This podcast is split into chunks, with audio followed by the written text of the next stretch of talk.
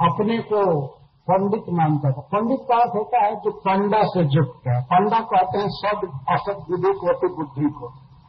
जिसके पास सही और गलत का कुछ हटने वाली बुद्धि होती है, उसको पंडित कहते हैं।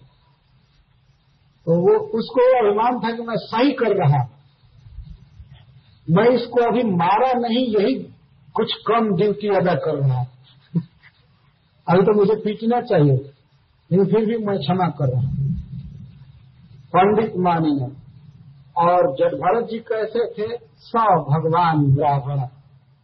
ये भगवान भगवान का अर्थ है कि भगवान के गुण उनमें उतरे थे। दिन रात भगवान को हृदय में रखने के कारण भगवदीय गुण उनमें आ गए थे।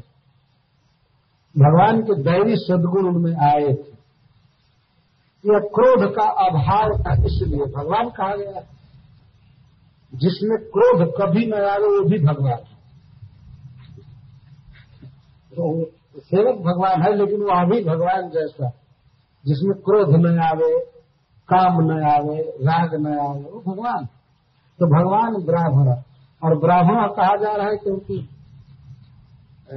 विदित ब्रह्म तत्व और भगवान को जानते थे, ब्रह्म को जानते थे पूरा पूरा लगे हुए थे उसी में। तो जब भरत जी भगवान हैं, और ब्राह्मण हैं। मतलब क्रोधहीन और ब्रह्म तत्व को जाने हुए।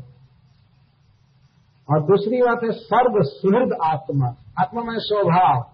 उनका स्वभाव था समस्त प्राणियों का हित करना। यही स्वभाव। स्वभाव अलग अलग व्यक्ति का होता है। उनका स्वभाव था सबका सुहृद, सबका हित करना। तो राजा रघुगण के भी हित करने की वो सोच रहे थे। यही उनके मन में था। वो तो उस तरह से गाली दे रहे थे, बोल रहे थे कि इसलिए हमारा अपमान कर रहा है, पालकी ठीक से नहीं धो रहा है। लेकिन फिर भी जब भरत जी उनका हित करना चाहते थे, इसको कहते हैं सर्वभूत सुहृद आत्मा। चाहे कोई कुछ भी करे, उसका सौहार्द करना। जैसे बच्चे माता पिता का तिरस्कार करते हैं, लेकिन फिर भी माता पिता उनका हित करना चाहते हैं। वासुदेवाय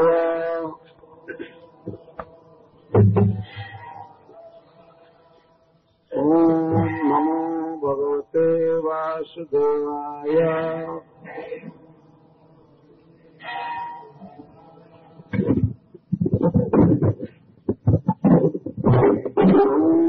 नमो भगवते वासुदेवाय अमृत सप्ताह प्रारंभ हुआ है। आज अमृत आ गया। अभी तो मंथन चल रहा था। श्री जगभरत जी के श्रीमुख से जो वाक्य निकले हैं, वही सप्ताह के अमृत। और राजा रहुगण परम भाग्यशाली हैं। जो इसको पिए कल यह कथा हो चुकी थी कि राजा रहुगण जद भरत जी पर बहुत आक्षेप किए, क्योंकि उन्हें अभिमान था कि मैं राजा हूँ। रजोगुण से तमोगुण से मति अच्छन्न हो गई थी। यद्यपि वे भक्तों का संग किए थे, महात्माओं का, ज्ञानियों की सभा में बैठे थे उनकी सेवा किए थे, लेकिन फिर भी राजा होने के कारण सत्संग जनित विवेक नष्ट हो गया। ऐसे सिद्ध होता है कि यदि हम भगवत कथा सुनते हैं, सत्संग करते हैं, फिर भी अपने को जटिल व्यवहार से बचाए रखना चाहिए। नहीं तो सत्संग से उत्पन्न हुआ ज्ञान तुरंत नष्ट जो सौवीर या सिंधु देश से ये गंगा सागर जा रहे थे तो उसमें इनका सत्संग जनित विवेक कारण था। तो कौन व्यक्ति अपने राज्य को छोड़कर जाएगा सत्संग करने के लिए? वो भी पहुँचने में ही कई महीना लग जाते है। कि नहीं? आजकल तो लोग केवल संडे की छुट्टी होती है तो थोड़ा सत्संग कर लेते बाकी अपना राज्य देखते राजा रहुगण कितने विवेकी थे। राज्य छोड़कर जा रहे थे भगवान से ज्ञान लाभ के लिए। लेकिन ऐसा विवेकी व्यक्ति भी विवेक खो बैठा, केवल पाल की हिलने से। वे योगेश्वर चर्यायाम न अति व्युत्पन्न मती।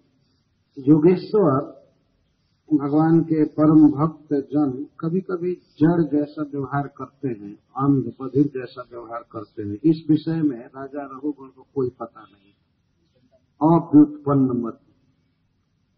अगर वो पहले से सुने होते कि भक्ति योग में उन्नत सत्पुरुष कभी कभी अपने को संसार में जड़ जैसा दिखाते।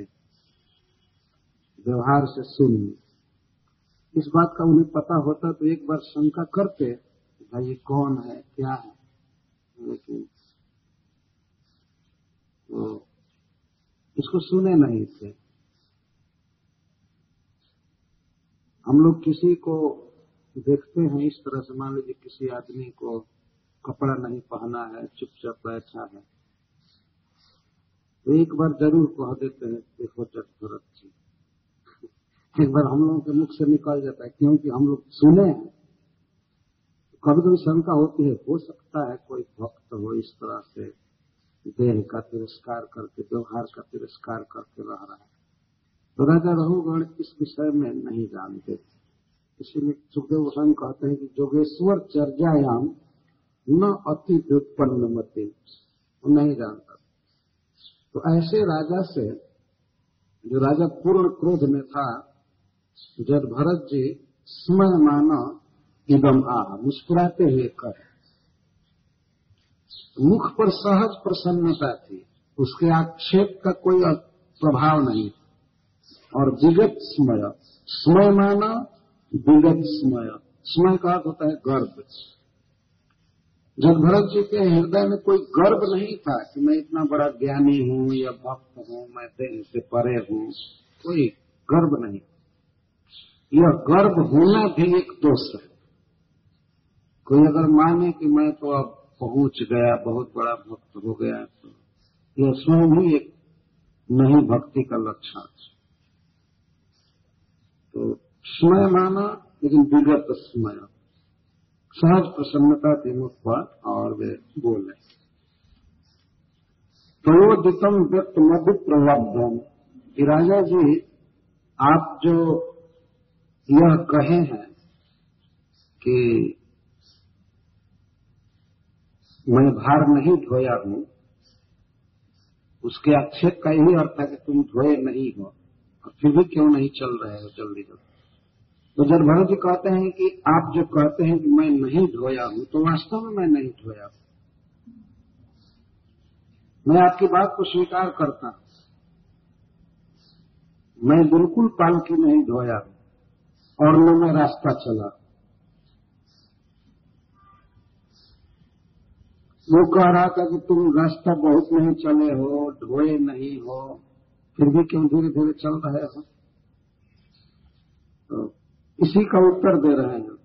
राजा रहुगण की बात का खंडन नहीं किए, मंडन किए। यह पूछिंग का स्टाइल खंडन किए कहते हैं त्वयोदितम त्वया उदितम उदितम मतलब कथित है। आपके द्वारा कथित बात अविप्रलब्धम। विप्रलब्ध कहते हैं जब हम किसी की बात को काट देते हैं, या आक्षेप करते हैं, इसको संस्कृत में विसंवाद कहते हैं, ये आक्षेप। विसंवाद, संवाद के विपरीत बोलना, किसी को दुख लगने वाली बात बोलना, इसको विसंवाद कहते हैं। और किसी की बात का जब हम अपोजिशन करते हैं, उसको विवाद कहते हैं। किसी के बात को काट देना ये विवाद यह था विसंवाद। बहुत भाई आक्षेप किया। तो एक कहते हैं, व्यक्तम उपलब्ध ये तो स्पष्ट है कि आप जो कुछ कहे हैं, हमारे विषय में वो बिल्कुल उचित है। कैसे? कि भरतु समय शायद यदुवीर भारत, मैं संस्कृत के श्लोकों को बिल्कुल निकट चल रहा हूँ, जिससे भक्तों के लिए ये स्पष्ट हो जाए, और बाद में भी वे इसका आस्वादन करते रहे पढ़ पढ़ करके। कि हे वीर, संबोधन है यह। तो वीर क्यों संबोधित कर रहे हैं? किस विषय में वीर हैं? तो वीर में चक्रवर्ती पाद जी कहते हैं, हे वाक्य वीर, बहुत बोले, दवाई दे दूँगा, ये करूँगा, वो करूँगा, ऐसे करूँगा। बोलने में तो आप वीर ज़रूर हैं। तो जिस तरह आप बहुत बहुत युद्ध जीते हैं, बहुत विवाद किए हैं, उसी तरह से जरा बुद्धि लगाकर मेरी बात को समझने में भी वीरता दिखाइए। मैं क्या बोल रहा हूँ, इसको आप समझ जाएँगे, तब मानूँगा कि आप वीर हैं। बहुत युद्ध जीते तो इसी अर्थ में वीर शब्द का प्रयोग है। वास्तव में राजा रहुगण स्पिरिचुअल दृष्टि से भी वीर थे। राज्य त्याग करके, राज्य का भार दूसरे पर दे करके और भगवान के लिए सत्संग में जाना यह बहुत बड़ी वीरता है तो हृदय से जन भरत जी अप्रिसिएशन कर रहे हैं, अनुमोदन कर रहे हैं। वास्तव में आप वीर तो राज छोड़ करके, पालकी पर चढ़ करके आप जैसे सत्संग के लिए जा रहे हैं थोड़ा दिमाग लगा करके हमारी बात समझ लीजिए। यही इनका भाव। आप समझ जाएँगे। तो भर्तु भार। भर्तु का अर्थ है भार ढोने वाला।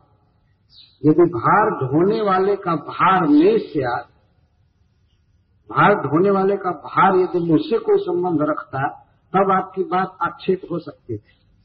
लेकिन वास्तव में भार ढोया है देह और देह से मेरा कोई संबंध नहीं। वास्तव में मैं नहीं ढोया आप जो कहते हैं कि तुम पालखी नहीं धोए हो तो वास्तव में मैं नहीं धोया। हूँ धोया है देह।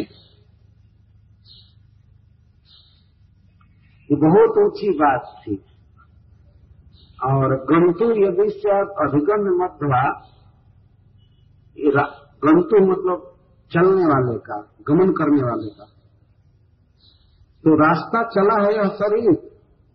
यदि रास्ता चलने वाले शरीर का जो संबंध है, रास्ते से संबंध है, अगर उस रास्ते से अधिगम्य अथवा से मेरा संबंध होता, आत्मा का संबंध होता तो मैं मान लेता कि आपकी बात आक्षेप है। मैं नहीं चला हूँ, फिर भी आप चलने को कर लेकिन वास्तव में मैं नहीं रास्ता चला हूँ। मैं मार्ग नहीं चला हूँ और मैं ढोया भी नहीं हूँ। मुझ पर कोई भार नहीं है, न मैं रास्ता चला हूँ इसलिए मैं बिल्कुल नहीं थका। और जहाँ तक आपने यह कहा कि तुम मोटा हो हाँ यह बात है, मैं अवश्य कहूँगा कि ये मोटापना या छोटापना या थोड़ा बड़ा, छोटा बड़ा का जो माप है, यह देह में प्रयुक्त होता है, आत्मा में नहीं। न विदम प्रमाद वित्त वित्त का अर्थ जानकार। जो लोग आत्मा के स्वरूप को जानते हैं, वे लोग आत्मा के लिए वह मोटा है या छोटा है छीन है, काला है, गोरा है, या अमेरिकन है, भारतीय है, ये सब शब्द प्रयोग नहीं करते। न विदाम प्रवाद प्रवाद मन प्रकृष्टवाद। विद्वान लोग इस तरह की बात नहीं बोलते हैं, जैसा आपने कहा। विधान शब्द दिया गया। हरे कृष्णा, अभी सोने लगे। कृष्णा, हरे हरे हरे राम। हम लोगों के यहाँ एक कहावत है, सौर्य में ओझाई। कोई बच्चा जन्म लिया अभी सूतिका गृह में था, तभी ओझाई चालू हुई। तो अब आगे क्या होगा? तो अभी मैं भागवत चालू ही कर रहा हूँ, तब तक तो कुछ लोग सोने लगे। आए तो ये दर्शन शास्त्र है, इसमें तो ज़रूर ब्रेन ऑफ़ हो जाएगा। समझ में कुछ बात नहीं आएगी कुछ लोग। लेकिन फिर भी सावधानी से सुनिए, बहुत बड़ा संवाद है और दो राजाओं के बीच में हो रहा है। राजर्षि, भारत का अनुभव और राजा रघुगढ़ भागवत सुनने की या भक्ति या सत्संग करने की कितनी महिमा है, इन दोनों के प्रसंग से हम समझ सकते हैं। एक राजा जा रहा है, राज छोड़कर सत्संग के लिए। और दूसरा राजा हरिण शरीर और ब्राह्मण, हरिण शरीर पार करके ब्राह्मण शरीर में आकर के वो राजकाज क्या, आसन तक नहीं लगा रहा है बैठने के लिए। धूली में बैठता था, खाता था, कौन, पेड़िया, फलीकरण, और क्या क्या वास्तव में इस जगत में कोई आवश्यक नहीं है कि हम बहुत अच्छा अच्छा खाएँ कोई ज़रूरी नहीं है। ये केवल देह तक इसका संबंध आत्मा से कोई संबंध नहीं। तो दो महान पुरुषों के बीच यह संवाद हो रहा है, और भागवत की यह शैली है कि भागवत में किसी भी सिद्धांत को दृढ़ रूप से स्थापित करने के लिए पूर्व में हुए प्रसंग को उद्धृत किया जाता है। वक्ता यह नहीं कहता है कि मैं कह रहा। ऐसा ही कथोपकथन पूर्व काल में हुआ था, उसे सुनिए। अब जहाँ भी देखिए, यही यही स्टाइल सुत गोस्वामी से नवी शरण में साधुओं ने पूछा कि शास्त्रों का सार क्या है? क्या करने से हमारा हित होगा? तो सुख गोस्वामी सीधे सुखदेव गोस्वामी का संवाद प्रस्तुत करते हैं। और जब महाराज परीक्षित सुखदेव गोस्वामी से पूछते हैं तो सुखदेव गोस्वामी विदुर और मैत्रेय जी का संवाद प्रस्तुत करते हैं। इस तरह से होता है। और सुखदेव गोस्वामी फिर ब्रह्मा जी और भगवान का संवाद प्रस्तुत करते हैं। नहीं, नारद जी और ब्रह्मा जी का। और ब्रह्मा जी भगवान के साथ अपना जो संबंध है, उसको प्रस्तुत करते हैं। भगवान ने ऐसा कहा। ये हम लोगों की परंपरा है। और इसी तरह से तत्व का वर्णन किया जाता है।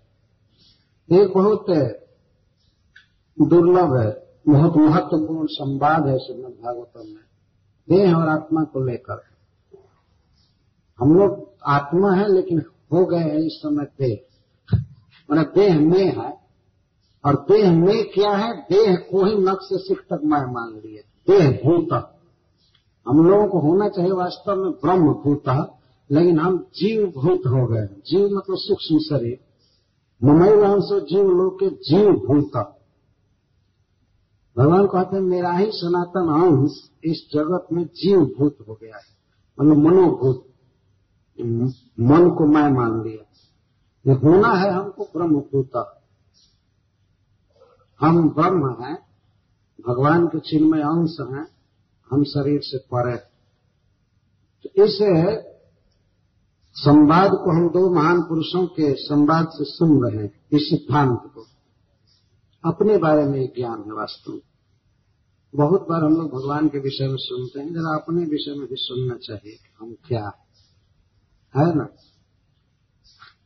कोई नहीं जानता है इस जगत में कि हम क्या है, वास्तव में। अपने को भुला हुआ है। तो राजा रघुगण से जदभरत जी कहते हैं कि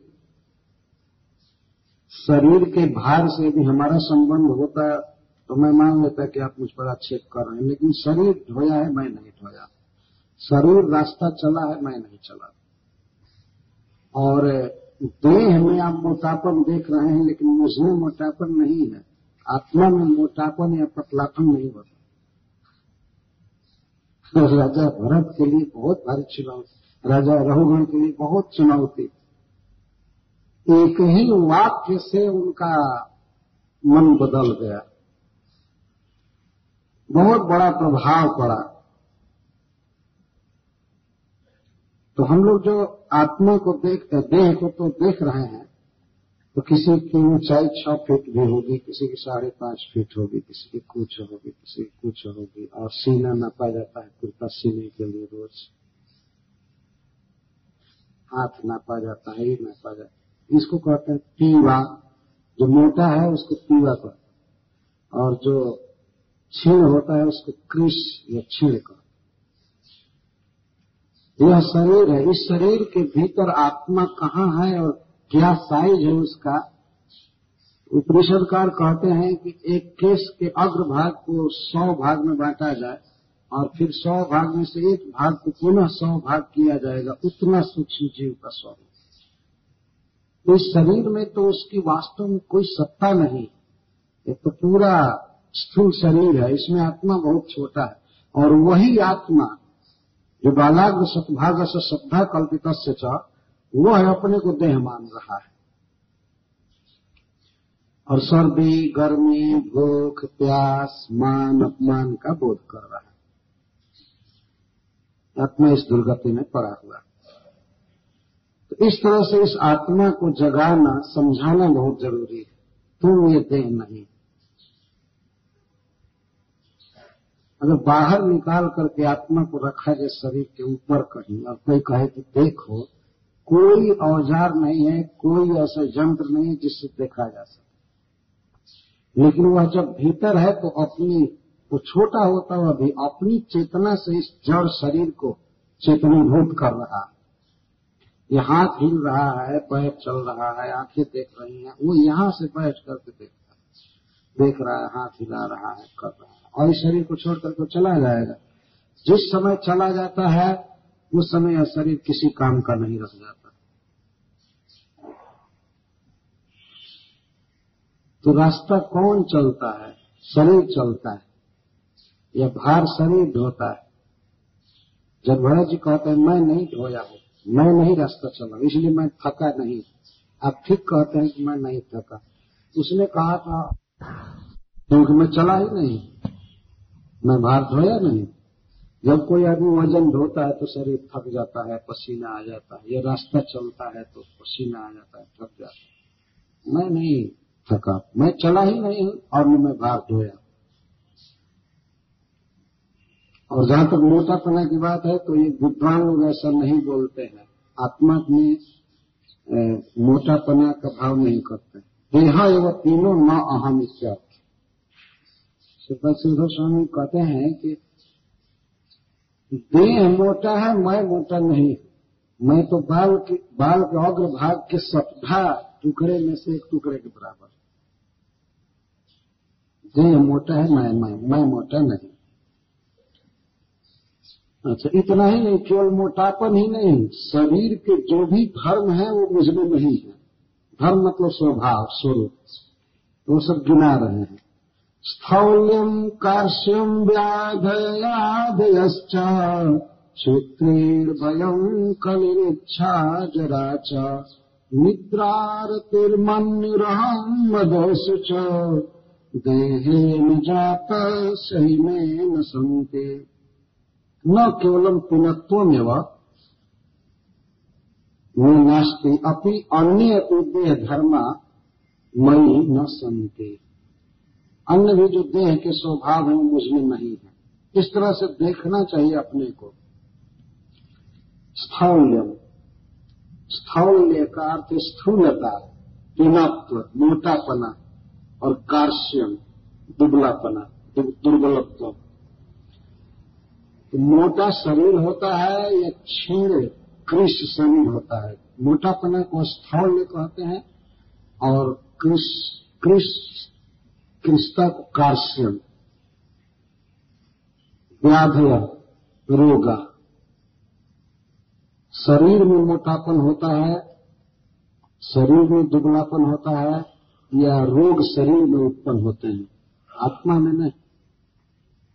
इसको व्याधि कहते व्याधि जो शरीर में दृष्ट होता है, दिखाई पड़ता है, उसको व्याधि भी आधि आधि शब्द में भी शब्द लगा हुआ है, उसको कहते हैं व्यक्त आदि। आदि का अर्थ है मानसिक पीड़ा, मानसिक संताप। हम मन में कुछ सोच करके जलते रहते हैं, चिंता करते हैं, इसको आदि कहते हैं। लेकिन शरीर में कुछ फोड़ा, फुंसी या कफ हो जाना बुखार आ जाना, इसको व्याधि कर प्रकट। तो शरीर में व्याधियाँ होती हैं, आत्मा में नहीं। जब से शरीर जन्म लिया है और मृत्यु पर्यंत कई कई प्रकार के रोग हो गए। मान लीजिए दांत में रोग हुआ, आँख में रोग हुआ, कान में रोग हुआ हाथ में सब। उसका आत्मा पर कुछ भी असर नहीं होता। आत्मा कभी रोगी नहीं होता है। वह चिन्मय है स्पिरिट है, उस पर जड़ पदार्थ का असर नहीं होता। और आधय मानसिक पीड़ा कोई व्यक्ति चिंता में है और आप पूछते, अगर आप पूछिए कि क्या आपको कष्ट है तो आदमी कहेगा, हमको ये कष्ट है, वो कष्ट है, ये कष्ट है। तो वास्तव में वो मन का कष्ट है। आत्मा का नहीं, आत्मा मन से परे है। आत्मा को इस संसार से क्या लेना देना है कि उसे चिंता होगी? तो छूत छूत का अर्थ भूख। भूख जब लगती है, कुछ खाने की इच्छा होती है तो आत्मा की भूख नहीं है। आत्मा कभी जड़ पदार्थ खाना नहीं चाहेगा। और न उसको भोजन की ज़रूरत। आत्मा पूर्ण चिन्मय है, ज्ञानमय है और नित्य है। तो उसमें भूख नहीं लगेगी। वो अपने आप में तृप्त है, अपने आप में पूर्ण है। ऐसा नहीं कि इधर से दूध है चटनी है भात देंगे, तब आत्मा जाकर के सुखी होगा। ये भूख लगना शरीर का धर्म है। धर्म मतलब स्वभाव। शरीर में भूख लगती है, राजा जी, आत्मा में नहीं, और तृप्त, प्यास। प्यास भी आत्मा को नहीं लगती है, शरीर को लगती है। भयम। भय भी शरीर को होता है, मन को होता है। यहाँ शरीर से मतलब मन, सूक्ष्म शरीर भी है। आत्मा को कोई भय नहीं होता है, क्योंकि उसका कुछ हो नहीं सकता, बिगड़ नहीं सकता। नैनम छिंदम तो स्वस्थाणी नैनम दहती पावक। न चैनम न चैनम क्रोद्यम त्यापन न सुसहती मारुता। तो किसी अस्त्र से कट नहीं सकता, यहाँ तक आग के बीच डाला जाए आग से जल नहीं सकता, पानी से गिले नहीं सकता। इसीलिए आत्मा में कोई भय नहीं होता कितना शरीर बदल करके आत्मा आया है, लेकिन जेव का तेव है उसमें कोई परिवर्तन नहीं हुआ। वो कटा छोटा नहीं, वो छोटा नहीं हुआ। तो इस कारण से आत्मा में भय नहीं है, भय होता है मन में। अच्छा कली ही कली का अर्थ है डिस्पुट कलह। किसी बात में झगड़ा हो जाना, कलह हो जाना। हमको पसंद नहीं। हमको ये पसंद नहीं। इसको कलह कहते इस संसार में कला हो ही जाता है, लेकिन आत्मा में कला नहीं है। आत्मा कलह नहीं करता है। इसका अर्थ ये है कि आत्मा अप्राकृत है, दिव्य है। यहाँ कोई ऐसी वस्तु नहीं है जो आत्मा के लिए आवश्यक हो और जिसके लिए आत्मा झगड़ा करे। यहाँ प्राय जो कला होता है वो वस्तु के लिए होता है यहाँ अपना विचार स्थापित करने के लिए होता है। लेकिन आत्मा को किसी वस्तु की आवश्यकता नहीं है, क्यों कलह करेगा? यहाँ कभी कभी सीट के लिए झगड़ा हो जाता है, ट्रेनों में, बसों में तो कलह हो जाता है। मैं बैठूँगा मैं बैठूँगा लेकिन आत्मा कभी बैठता नहीं है अन्य आत्मा खड़ा रहता है। शरीर बैठता है। तो कलह करता है मन, कलह शरीर करता है आत्मा नहीं और इच्छा। इच्छा का अर्थ है विशेष राग। विषय भोगों में जो राग है, लालसा है, वह मन की लालसा है, आत्मा की नहीं। आत्मा इससे परे। इसलिए मन में राग नहीं हो सकता आत्मा में राग नहीं हो सकता है कि आत्मा स्पिरिट है। उसमें अगर अभिलाषा भी होगी तो स्पिरिचुअल अभिलाषा होगी। और कृष्ण की भक्ति करना चाहेगा, कृष्ण को पाना चाहेगा, संसार की किसी भी वस्तु को लेने की कभी उसे लालसा नहीं हो सकती। संभव नहीं। ये लालसा मन की लालसा है। और आत्मा मन को ही मैं मान लिया है। यही दिक्कत आगे चलकर सारा विषय इसी को समझाने में बीतेगा। सारे अध्याय जो खर्च किए गए, मन से आत्मा को सेपरेट करना। बस सारा काम हो जाएगा। आत्मा को कुछ करना नहीं है, केवल इतना ही करना है कि मन से इसको अलग कर देना। आगे के प्रवचन में जल भरत जी बताएँगे। तो विश्व में जो राग है, वह मन का राग है वह आत्मा का नहीं। और जरा जरा का अर्थ है जीर्ण होना। जरा जो किसी को छीण कर देती है, बुढ़ापा इसको कहते शरीर जीर्ण होता है। आत्मा कभी जीर्ण नहीं होता। नहीं अनादिकाल से आत्मा है, इसलिए वो भी बूढ़ा हो जाएगा, या थोड़ा कट जाएगा, कहीं ऑपरेशन करके पैर अलग कर दिया जाएगा, या हाथ अलग कर दिया आत्मा को कोई भी प्राकृत औज़ार काट नहीं सकता। नैनम छिंदन के शस्त्राणी, कोई शस्त्र उसको दो टुकड़े में कर नहीं सकता। और शरीर तो जीर्ण हो ही जाता है। बुढ़ापा में शरीर झुक जाता है और सब हो जाता है। लेकिन आत्मा जीर्ण करते हो रखता यही कारण है कि यहाँ तक कि बूढ़े आदमी को आप बूढ़ा कह दीजिए तो उसे दुख लगता है, क्योंकि आत्मा बूढ़ा है नहीं। सब लोग एक उम्र के हैं वास्तव जितने भी जीव हैं, सब एक उम्र के हैं। अनादि काल से मनोवान से जीव होकर जीव होता सनातन। जितने भी जीव हैं, वो सनातन। केवल आगे पीछे शरीर मिला हुआ है, इसलिए कहते हैं कि वो लड़का है, वो बूढ़ा है। बाकी सब एक ही आयु के। मान लीजिए, आज कोई नया कपड़ा पहन कर आ गया तो ये नहीं कहेंगे कि ये बच्चा है। या किसी का कपड़ा पुराना हो गया तो हम इसके लिए नहीं कह देंगे कि वो बूढ़ा है। तो शरीर जीर्ण होता है, आत्मा जीर्ण नहीं होता। है और निद्रा निद्रा शरीर को आती है, बुद्धि को आती है, आत्मा को नहीं।